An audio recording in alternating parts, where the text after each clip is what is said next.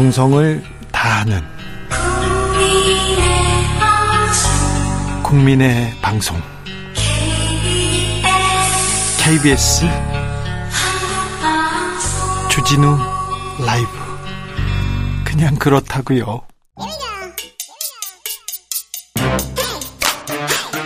뉴스를 향한 진지한 고민 기자들의 수다. 라이브 기자실을 찾은 오늘의 기자는 한결의 오연서 기자입니다. 어서 오세요. 안녕하세요. 네, 오늘은 어떤 이야기로 가볼까요? 오늘 좀 중요한 대법원 판결이 하나 나왔는데요. 네? 윤석열 대통령 장모의 요양급여 부정수급 혐의가 무죄가 확정이 됐습니다. 그거 1심에서 구속됐던 사안인데. 네. 수사를 안 하고 있다가 2020년에 민주당 고발로 뒤늦게 수사를 시작했는데 1심에서는 말씀하신 듯이 법정 구속도 되고 예, 음. 그랬는데 2, 3심에서는 다 무죄를 선고해서 1심과 2, 3심 판결이 너무 다른 판결이다 이런 이제 해석이 많이 나왔거든요. 왜 이렇게 판단이 엇갈린 겁니까? 어, 중요한 증거로 하나 등장했던 책임 면제 각서에 대해서 1심의 판결과 2, 3심의 해석이 좀 다르더라고요. 네. 1심에서는 이 각서가 이제 최 씨가 병영, 병원 경영에 전혀 관여하지 않았고 최 씨에게 민형사적 책임을 묻지 않는다 이런 내용의 각서인데 1심에서는 최 씨가 오히려 이제 범행에 관여를 했기 했기 때문에 이런 각서를 굳이 쓴 거다 이렇게 봤고 그렇죠. 2심에서는 오히려 동업자가 자금 편취하는 거를 최 씨가 보고 이거 법적 책임을 지게 될까 봐 우려해서 그래서 요구한 각서라고 해석을 아예 정반대로 했더라고요. 네. 그러면 지금 네. 음, 윤 대통령 장모 관련된 수사나 재판은 끝난 겁니까 다? 몇 개가 더 남았습니다. 그 2013년에 경기 성남시 땅을 매입하는 과정에서 잔고 증명서 예, 얘기가 많이 나왔었죠. 네. 이거 위조한 혐의로 지금 소송이 진행이 되고 있는데 이거는 관련해서 또 민사 소송도 따로 제기가 돼서 이 건에 대해서 한 몇 개 재판이 더 남아 있고요. 네, 또 여기 잔고 증명 같이 한 사람들은 처벌 받았어요. 예, 그랬었죠. 그리고 네. 김건희 여사의 그 도이치모터스 주가 조작 사건 연루 의혹 이것도 아직 검찰 처분도 안 내려진 상태여서 이 재판도 좀 길게 갈 것 같습니다. 윤석열 대통령 주변 수사는 좀 더디 간다 이런 얘기가 계속 나옵니다. 그렇기도 합니다. 아무튼 윤석열 대통령 장모 재판에서 무죄를 받았다는 얘기 이렇게 드립니다. 다음 뉴스는요? 네, 오늘 윤석열 대통령이 좀 특별한 라이브 방송을 했는데요. 네? 국정과제 점검 회의 한 150 6분 가량 진행된 국정과제 이제 발표 방송을 했습니다. 어떤 내용이 있었어요? 네, 가장 이제 세 가지로 나눠 보면 경제 민생, 또 노동연금 교육 개혁,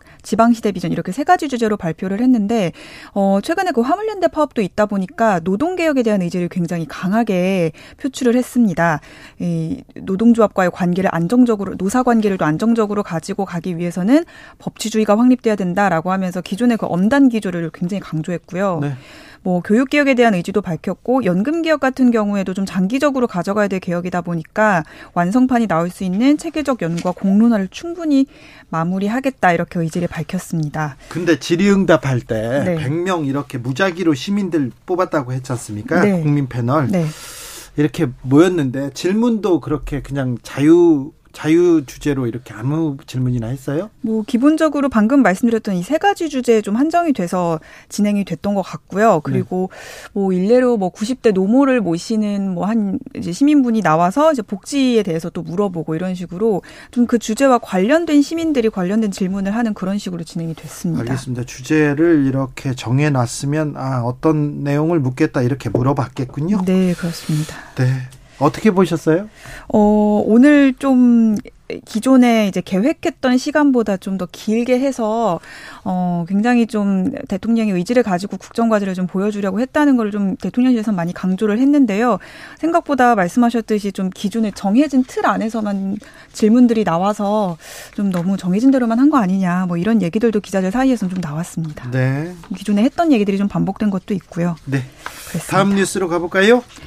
네, 매주 예산안에 관한 얘기를 하고 있는데 아, 지금 저희가 몇 주째 지금 예산안 얘기를 하고 있는데 이 줄다리기 언제 끝날지 오늘은 끝내겠지 했는데 아직도 뭐 네. 앞이 보이지 않습니다. 맞습니다. 김진표 국회의장이 최후 통첩으로 발표한 날짜가 15일 오늘이었는데 오늘도 결국 합의에 이르지 못하고 사실 오늘 오전까지만 해도 그러면 내일 이 합의가 이루어지지 않겠나라는 생각이 들었는데 방금 전에 이제 주호영 원내대표가 협상이 더 필요하다고 발표를 하면서 다음 주까지로 미뤄지게 됐습니다. 국민의힘에서 오늘 의원총회를 했는데 네. 받아들일 수 없다 이런 얘기가 좀 아, 많이 났나 봐요. 아까 조은희 원 원내 부대표인데 네. 아, 좀 어려울 것 같다 이렇게 얘기하더라고요. 그런데 네. 김진표 국회의장 어떤 중재안을 낸 겁니까? 이게 여야가 가장 첨예하게 대립했던 법인세 최고 세율 인하 문제에 대해서 또다시 중재안을 낸 건데요. 네. 2% 포인트 낮추자 이렇게 하자는 게 이제 정부 아니었는데 그걸 못 받아들이겠다고 하니 단 1%포인트라도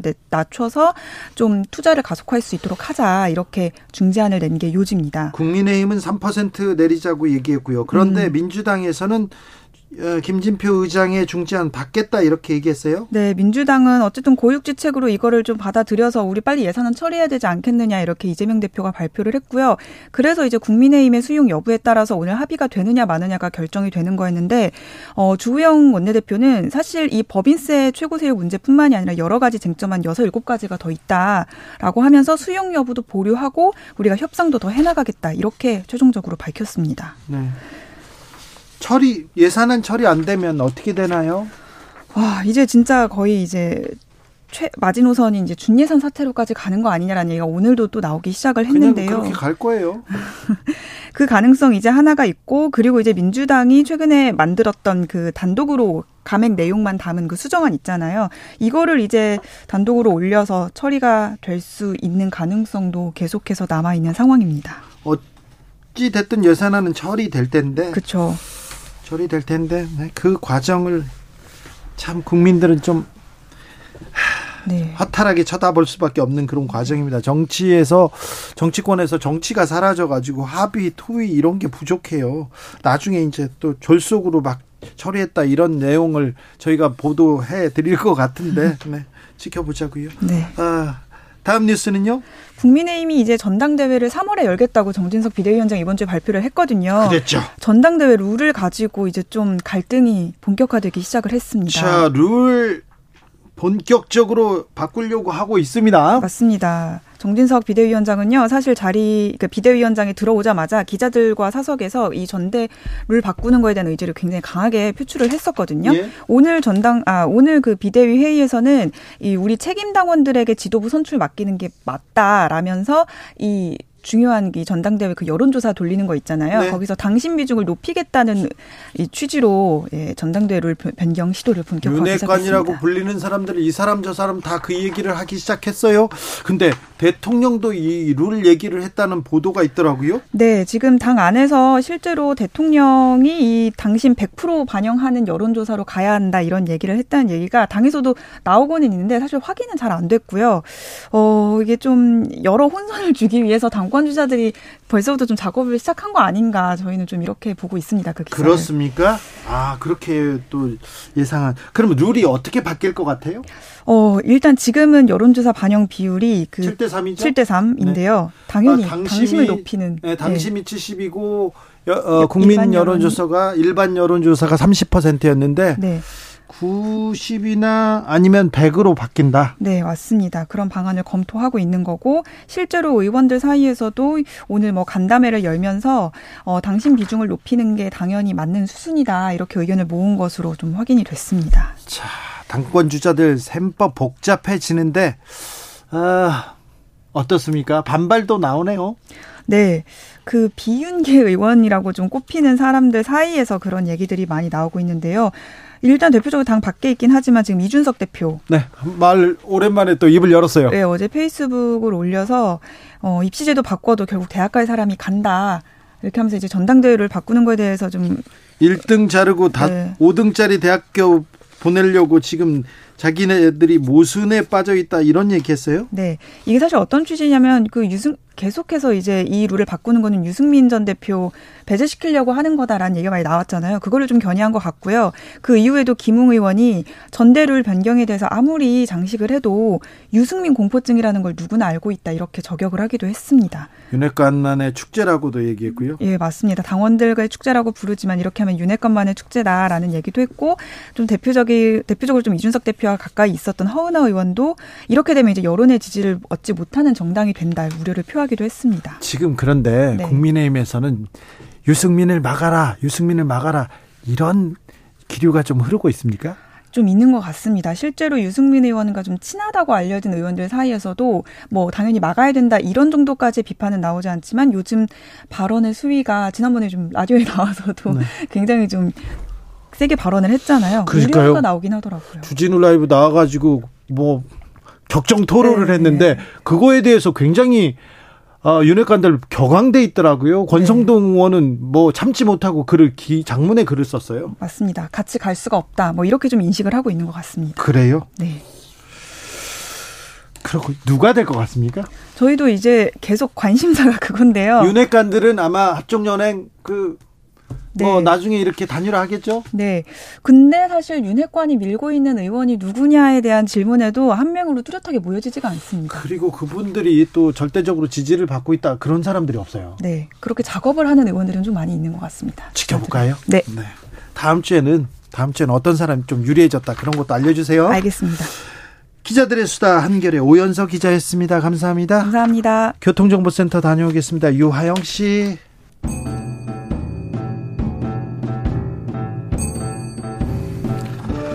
태초에 철학이 있었다. 하늘과 땅 사이 세상의 모든 질문 이제 철학으로 풀어보겠습니다.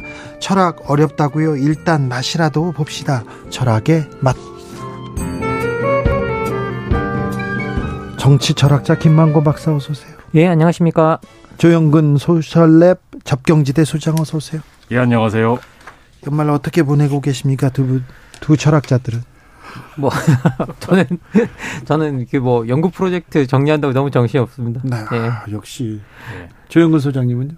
우리 김만권 선생님은 최근에 상 하나 받으신 걸로 알고 있고요. 아, 네. 아, 예. 예, 축하합니다. 조영근 소장께서는 책을 내셨습니다. 예. 키워드로 읽는 불평등 사회. 아, 훌륭하십니다. 네. 훌륭하세요. 네, 네 고맙습니다. 네. 존경하는 두 분과 이렇게 또 철학의 맛 시작합니다. 내일이 12구 참사 희생자들의 49제입니다.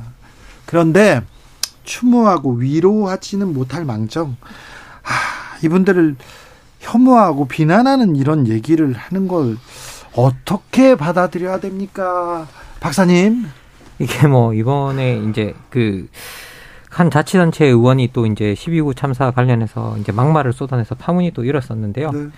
뭐 이게 그 들여다 보니까 뭐 이분 같은 경우에는 혐오 발언 그리고 편가르기 전문 뭐 발언 전문가처럼 이렇게 그 늘 뭐 그렇게 지내셨던 분 같은데요. 네. 근데 이제 뭐 이거 요 발언들 들여다보면 평소 때도 뭐 상대방 정치인들한테 이것들 저것들이란 말을 그냥 예사로 쓰시고 어 뭐 그런 걸 여러 번 봤는데 일단 품격 격이 안 예. 너무, 너무 예. 좀또 떨어진 것 같아요. 그래서 이 지역구 국민들께서 이분 좀 잘 봐주셨으면 좋겠고요. 이분이 어떤 분인지 좀 관심을 그런데 박사님 좋겠어요. 이렇게 예. 혐오 막말 이렇게 예. 쏟아내지 않습니까? 일부 지지자들한테 예. 환호를 받아요. 가짜 뉴스 막 쏟아내지 않습니까? 그러면 돈을 벌어요. 또 박수를 받아요. 이거는 어떻게 봐야 됩니까? 아, 뭐 지금 현재 우리 특히 인터넷 문화가 발달하면서 인터넷에서는 갈등이 되는 정보들 그리고 갈등을 유발하는 정보일수록 클릭 수가 높아지고요. 가짜 뉴스는 또 네, 빨리 퍼집니다. 네, 그리고 이제 뭐 그러다 보니까 이게 상업성하고 결합하면서 이게 정치가 상품화되고 그리고 정치를 상품화시키는 사람들이 자기 이익화시키기 위해서 정치를 갈등을 조장하는 경우도 많고요. 그래서 그 갈등을 조장할 때 있어서 가장 쉽게 쓸 수 있는 말, 방법이 혐오 발언. 그리고 뭐 이렇게 어떻게 보면 뭐 편가르기 발언 이런 것들이기 때문에 그런 것들이 난무하고 있는데 문제는 뭐냐면 제도권 정치인들이 그런 발언을 따라서 한다는 거예요. 똑같이. 네. 네. 되게 그건 진짜 제도권 정치인들로서 부끄러워해야 될 일이거든요. 예.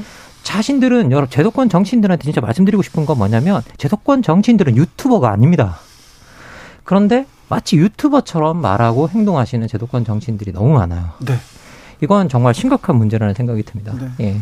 조영구 소장님. 예, 저도 이번에 특히 그 한 지방 시의원 분의 발언을 보고는 정말 충격을 받았는데요. 그러니까 뭐 놀다가 죽은 게 무슨 자랑이냐 이런 식으로 그 국가가 무슨 책임을 지냐 이런 식의 태도를 보이는 분들이 지금 있어요. 네. 제가 이런 질문을 좀 하고 싶어요. 네. 어, 국민이 국가의 종이냐? 일하고 나라 지킬 때만 지켜주게. 네, 네. 국민은 국가의 종이 아니고 주인입니다. 네. 일할 때만 지켜주는 게 아니고 안심하고 놀고 잘 수 있도록 그러라고 국가가 있는 거거든요. 네. 우리 헌법이 보호 대상으로 설정하고 있는 국민은 일하거나 아니면 뭔가 뭘 열심히 하거나 이런 이런 국민이 아니고요. 모든 국민입니다. 음. 헌법이 지키는 국민은 모든 국민이고 그러라고 우리가 국가를 만들었습니다. 그러라고 국가가 존재하죠. 그렇습니다. 네. 네. 아, 세월호처럼 정쟁으로 소비되다 횡령에 악용될 수도 있다. 권성동 의원, 국민의힘 대표가 되겠다는 권성동 의원이 이런 얘기를 했는데 이거 세월호에 대한 모욕 아닙니까? 그리고 이태원 참사 유족에 대한 모욕 아닙니까? 아, 이게 정말 좀, 예, 너무 심각한 발언이어서 네. 도대체 이게 아, 저 보수 진보 이런 걸 떠나서 한국의 국민의 대표를 자임하는 네. 예, 게다가 또 공당 의 대표가 되겠다는 분이 했다라는 발언으로는 믿기 어려운 수준의 그렇죠. 발언입니다. 음, 음. 그 세월호 당시에 어 당시 그, 그 정부에서 어 청와대는 재난의 컨트롤 타워가 아니다. 네네. 라는 발언을 처음 했던 것이 4월 23일이었어요. 네. 4월 16일에 사건이 일어났는데 어, 그리고 사실은 그 4월 18일에 제가 기억하는 하는 예전에 글을 써서 제가 날짜들을 기억하는데요.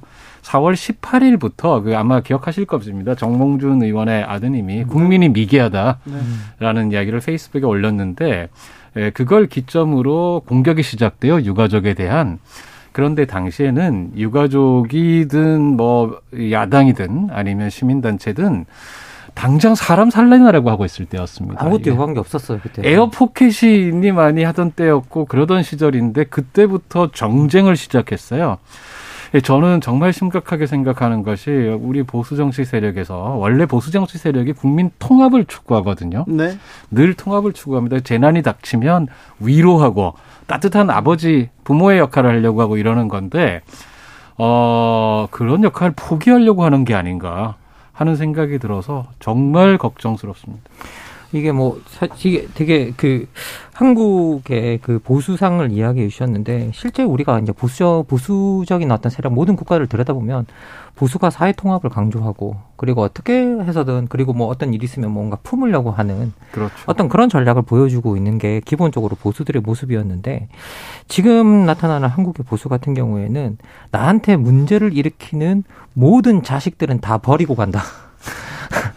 라고 하는 어떤 그런 모습을 좀 보여주는 것 같아요. 네. 그래서 이게 뭐 기본적으로 보수 자체가 어떻게 보면 어떤 통합보다는 훨씬 더그 정치적 적대를 유발하는 말을 많이 하고요. 네. 그리고 정치인들이 그런 정치적 적대를 유발하는 수사를 쓰는 걸 두려워하지도 않고 주저하지도 않고 그리고 그런 수사를 쓰고 난 다음에 여론적 비판을 맞아도 이번에 김민호 의원도 얼마나 뻔뻔하게 대응합니까? 네. 우리가 그런 걸 들여다봐도 거기에 대해서 꿈쩍도 하지 않아요. 오히려 또 꿈쩍도 하지 않아요. 이제는 혐오 발언이 너무 정, 제도권 정치에서 일상화돼서 네. 이거에 대해서 부끄러워하지도 않고 비판에 대해서도 그걸 뭐 어, 어쩌라고라는 그런 태도를 보이고 있는 상황까지 갔는데요. 지금 현재 이게 우리가 맨날 정치의 격이라는 걸 따지고 국격이라는 걸 따지지 않습니까? 그런 격이라는 말을 이름에 올리기에는 입에 올리기에는 지금 정치가 너무 격이 떨어져 있다. 네. 라고 말씀드릴 수 있을 것 같아요. 격도 떨어졌고 너무 양극화 진영 음. 논리에 함몰돼 있어가지고 혐오 막말 비난을 하면 할수록 박수를 한쪽 진영에서 받는다는 거 이게 좀 너무 끔찍한 현실이 아닌가 이런 생각 해 봅니다. 아 좀 격을 좀 복원해야 되는데 정치를 복원해야 되는데 이태원 참사 10대 생존자가 안타까운 선택을 했다는 소식이 전해졌습니다. 방치된 버려진 생존자들 유가족들 이거 어찌할 겁니까? 애도 없는 이거 사회의 책임 아닙니까? 애도 없는 정치의 책임 아닌지 생각해 봅니다. 네. 실제로 우리가 어떤 사회적 참사가 일어나고 나면 뭐 개인적인 애도가 있고 사회적인 애도가 있을 수 있다고 생각합니다. 그런데 사회적 애도는 저는 세 가지가 필요하다고 생각해요. 첫째, 무슨 일이 일어났는지를 정확하게 밝혀야 되고, 두 번째, 책임을 지워야 되고, 세 번째는 그런 참사가 다시는 일어나지 않도록 재발을 방지하는 것. 전 이 세 가지 요소가 있어야 된다고 생각하는데 우리가 세월호까지 돌이켜보면 세월호로 가서 돌이켜보면 이 세 가지가 아무것도 이루어진 게 없습니다. 네. 진실도 안 밝혀졌고 책임을 진 사람도 없고 그리고 더 나가서 이제 사회적 뭐 참, 참사 재발 뭐 그것도 못한 거죠. 그런데 이것들을 사회가 이런 역할을 수행하지 못하면 이 모든 일들이 누구에게로 가느냐? 유가족들이나 살아남은 자들이 갑니다. 거기서. 그러면 그 사람들이 진실도 밝혀야 되고 책임도 지어야 되고 사고 재발도 방지해야 되는 그런 역할을 해야 되는 거예요. 이게 말이 안 돼요. 예. 아니 죽은 자식들 가슴에 묻기에도 예. 지금 너무 버겁고 힘든데 네. 진실을 밝히러 따, 따, 쫓아다녀야 돼요. 음. 사, 진실을 밝혀달라고 또 애원해야 됩니다. 그러게 말입니다. 지금 이렇게 너무 사실 정당하게 짝이 없는 요구, 어차피 국가 권력이 발벗고 나서서 사실은 먼저 위로하고 밝히 밝혀야겠다라고 나서야 할 일을 유가족이 지금 이렇게 촉구하게 만든 상황 자체가 어이없는데 그 와중에 또 이제 지금 사실은 뭐 어, 앞서 서두에 나왔던 이야기부터 시작해서 저희가 흔히 이차 가해라고 표현하는 네. 어, 이런 그 공격들이 이루어지고 있잖아요. 저는 사실은 2차 가해라는 표현을 좀 저희가 수정해야 된다고 생각하는 입장입니다. 네. 2차 가해가 아니고 2차 피해라고 하는 이게 같은 말이거든요. 예? 근데 이제 2차 가해라고 하는 것은 그 피해를 가하는 입장에서 그걸 예? 그 측면을 중심으로 본다면 사실은 그 2차 가해로 인해서 2차, 2차 피해를, 피해를 입는 사람들이죠. 네. 학계 안에서는 2차 피해라는 용어를 요즘 더 많이 쓰는 걸로 제가 알고 있는데요. 이게 이제 이미 일차적인 피해를 입은 당사자들이나 피해자 당사자나 혹은 그 가족들이 신체적이나 정서적으로 굉장히 취약한 상태에 있는 겁니다. 또 당연히 그렇지 않습니까? 근데 거기에 대해서 어 가해자보다는 피해자를 책망하거나 아니면 또 과도한 호기심을 보이거나 아니면 양비론 비난 거기 왜 갔냐 이런 식의 이런 게 이제 이걸 이용해서 사람 굉장히 가만 심한 2차 피해를 입게 됩니다. 음. 어 근데 사실 우리가 왜 이 제가 2차 가해란 말을 좀 쓰는 걸 조심하려고 그러냐면 이그 2차 가해다 이러면 당사자가 아니 내가 무슨 가해를 했다고 그러느냐 이렇게 굉장히 음. 반발을 음. 해요. 그러면서 이게 사실 우리가 이런 식의 태도는 저희가 얼마든지 사실은 주의하지 않으면 보일 수가 있습니다. 이걸 주의하자는 데 취지가 있고 그 근본적인 주의 취지는 음. 이들이 피해를 입는다는 사실에 있거든요. 음. 이번 참사로 조카를 잃은 한 외삼촌이 이런 얘기했습니다. 2차 가해도 아니고 2차 살인이다. 두번 네. 죽이는 언행이다. 이러면서 이 이런 2차 살인, 2차 가해가 계속되고 있다. 왜 이렇게 피해자를 욕하고 비난하고 이런 심리는 왜 끝나지 않는가요? 뭐 이 심리는 도대체 뭡니까? 저는 이게 근본적으로 우리가 여기서 이제 그 이런 사고에 책임이 있는 사람 그리고 사고 이런 사고에 책임이 있는 사람을 지지하는 측 이런 입장에서 보면 오히려 자신이 이렇게 문제에 대한 책임보다는 그런 사건이 일어나게 된 것에 대한 원망부터 쌓이는 것 같아요. 그리고 그런 원망의 마음들이 어떻게 보면 자기들의 권력이나 이런 것들이 위협당하는 원망의 마음들이 계속 쏟아져 나오면서 어떻게 보면 이, 이 피해자들을 오히려 공격하는 그런 프레임으로 만들고 있는데요. 그런데 그런데 자기가 그런 책임들로부터 벗어나는 가장 좋은 방식은 뭐냐라고 하면 그 책임을 다른 데로 옮겨 놓는 건데 그 다른 데로 옮겨 놓는 가장 좋은 방식은 피해자에게 책임이 있다라고 말하는 게 제일 쉬운 방법이거든요. 피해자가 문제가 있긴 있는 사람이기 때문에 이렇게 된 거다. 네. 근데 생각해 보면 거기에 왜 놀러 갔냐라고 말씀하시는데 전 분명히 드리고 싶은 말씀이 여러분, 여러분이 어디 가실 때 무슨 사고가 어떻게 일어날지 알고 가십니까? 그러니까요. 놀러 가는 게 뭐 잘못됐습니까? 그거 예측할 수 있는 사람이 이 지구상에 있나요? 어디 가면 무슨 사고가 일어난다는 거? 네. 근데 그런 말씀을 하시는 건 정말 이해가 안 갑니다, 저는.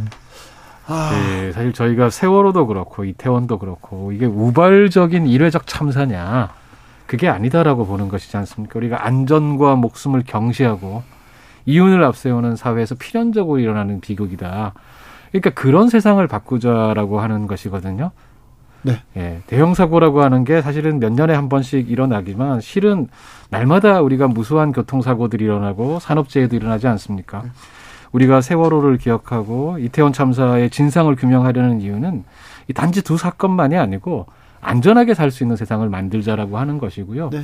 그걸 그렇게 만들려면 이걸 개인들의 책임을 물으면 안 됩니다. 네. 우리 사회가 어떻게 이걸 함께 바꿀 건가? 아니 그렇죠. 네. 잘못한 사람이 문제지 음. 왜 피해자가 피해를 네. 본 사람이 이거 책임을 져야 됩니까? 가해자가 있는데 책임질 사람이 있는데 왜 피해자의 문제로 이렇게 삼는지 예전에 음, 최진실 씨가 후배의 남편이 아, 자살을 했어요. 그래가지고 그 상가에 가서 이 후배는 어떻게 살라고 하면서 들어가서 네. 오, 열을 했어요. 어. 그렇죠. 그럴 수 있죠. 근데 그 장면을 가지고 온갖 악플이 달리는 거예요. 너무나 큰 고통이었어요. 아이고. 결국 아. 최진실 씨가 그런 결정을 한 게 결심을 한 게 거기에서도 비롯됐습니다. 음. 많은 부분이 제가 그 최진실 누나가 가는 길을 뒤에서 보면서 너무 안타까웠는데 그런 일들이 더 좀 나빠지고 있는 거 아닌가 이렇게 생각합니다. 그런데요.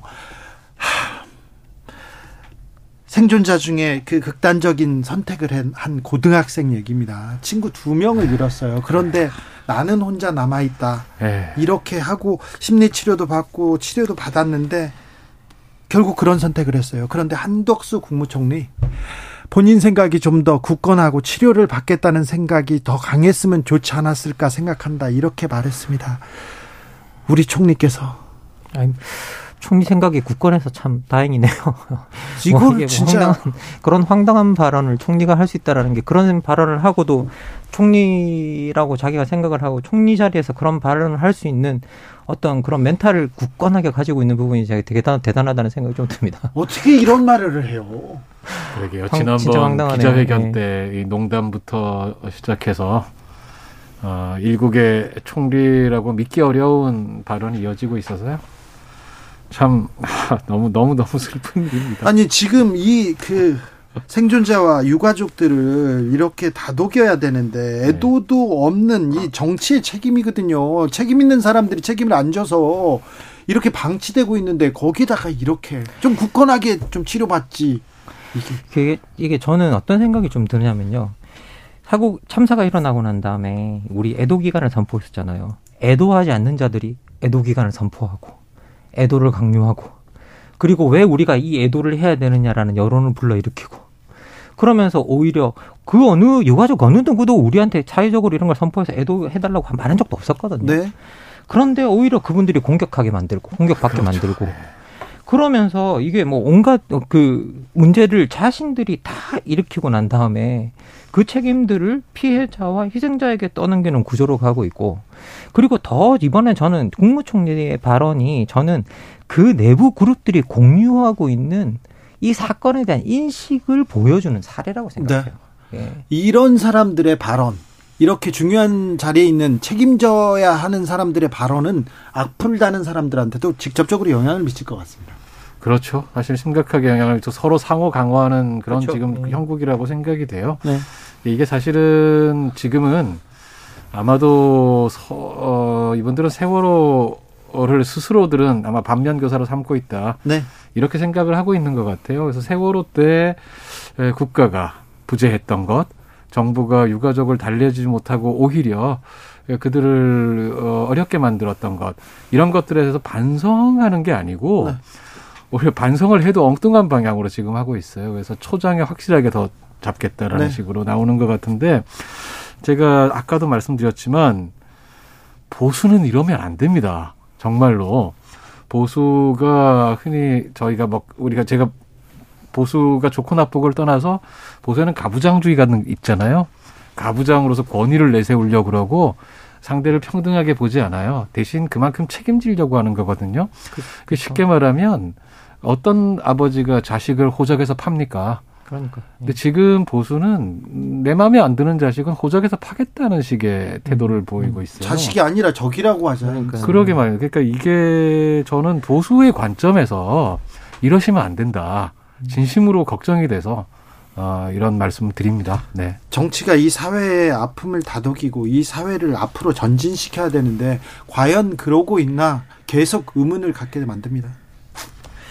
아, 오늘 사실 이게 사실 국무총리의 발언은 전 지금 들어와서 전해 들었는데 사실 이게 저는 이 어떤 생각이 좀 드냐면요.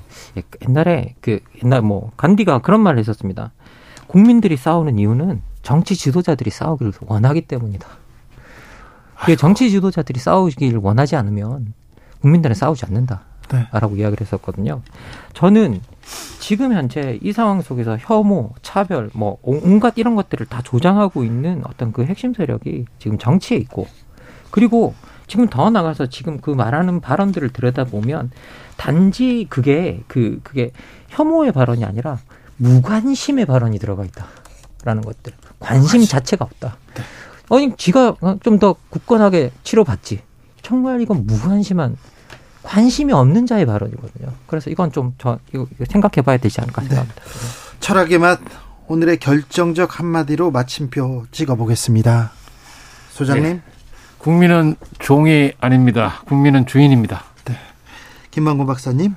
이제 혐오 발언 그만하십시오. 아, 너무 슬퍼요. 이런 얘기를 전하는 게, 이런 얘기가 계속되는 게 너무 안타깝습니다. 김만곤 박사님, 조영근 소장님과 함께 했습니다. 오늘도 감사합니다. 네, 고맙습니다. 감사합니다.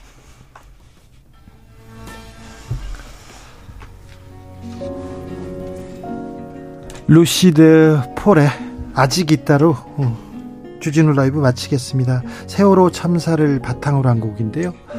다시 봄이 오기 전 약속 하나만 해주겠니 친구야 무너지지 말고 살아내 주렴 이렇게 얘기합니다. 저는 내일 오후 5시 5분에 돌아오겠습니다.